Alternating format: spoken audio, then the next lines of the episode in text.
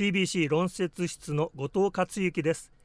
今日は愛知県看護協会常務理事坂上瞳さんに愛知県看護協会の取り組みについて伺います。よろしくお願いします。よろしくお願いします。坂上さん、あの看護師さんたちにとってこういろんな取り組みを進めていく上で何か記念碑的な日があると伺ったんですけれども、それはどんな日ですか？はい、愛知県看護協会では毎年ごがつのじゅうににち、看護の日の前後に看護の心をみんなの心にと題して看護の普及活動に努めております。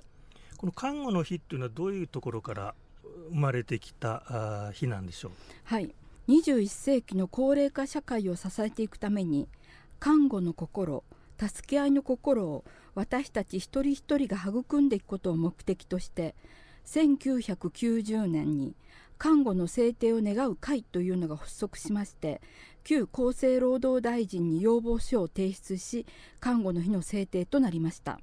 また看護の日は近代看護を築いたフローレンス・ナイチンゲールの誕生日にちなみごがつのじゅうににちとなりました。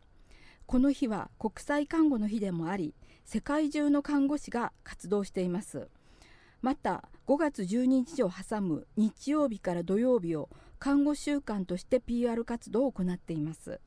看護の日以外にも、まあ、看護協会としてはいろいろなあの取り組みやイベントをなさってらっしゃると思うんですけれども、うん、まあ、主なもの、どんなことをいつもなさってらっしゃるか教えてください。はい、看護の心をお伝えするために各県の看護協会がさまざまなイベントを毎年行っています。まず一つは中学生高校生を対象に出前授業を行います。看護師の経験者が看護の仕事や命について授業を行います。生まれてくる命、寿命を全うして亡くなる命、病気や交通事故で突然亡くなってしまう命についての講義を行っています。まあ、いろんなあの体験セミナーとか出前授業とかなさってらっしゃって、こう反応はいかがでしたか？はい、先日出前授業を受けていただいた中学生のお一人からお手紙をいただきました。当たり前に来ているこの時間はとてもありがたく幸せなことと改めて感じた、いっぷんいちびょうを大切に生きていこうと思ったとの感想をいただいています。また、えー、と最近災害があちらこちらで発生していますが、災害の対応の専門の資格を取った看護師が話をいたしますと、災害についての興味のある質問がたくさん来ます。で、病院で勤務をして災害のスペシャリストになりたいというような声も多く聞かれています。やはりこう社会の役に立ちたいっていう、うん、その気持ちが大事ですよね。はい、そのように思います。いろんなこう出前事業の成果が子どもたちの声からも聞かれるというのは嬉しいですよね。はい、嬉しいことです、うん、他にはどんなことをなさっていらっしゃるんでしょうか？はい、高校生を対象にしてふれあい看護体験としていちにち看護体験を行っています。愛知県内の高校生が指定された医療機関を訪問して体験を行います。最初に働いている看護師から看護をすることや看護師として働くことのやりがいについて話を聞きます。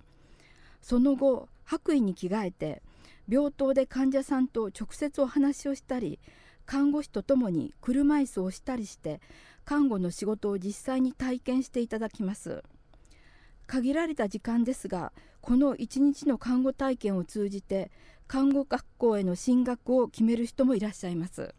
なるほど、やはり看護師というお仕事についてこう魅力を感じてくれた若い人たちがそういった仕事についてくださる、うん、そんな数が増えてくるといいですよね。はい、愛知県では毎年せんめい以上の参加があり、今年は夏休み中のはちがつふつか水曜日が体験日となっています。あとは一般市民向けの、うん、セミナーなども開いてらっしゃるんでしょうか？はい、また市民の皆様向けにもフライ看護体験としていちにち看護体験を行っています。看護師を目指す社会人の方が実際の看護の場を経験することで看護の心について理解して働くことを考えていただくことを目的としています。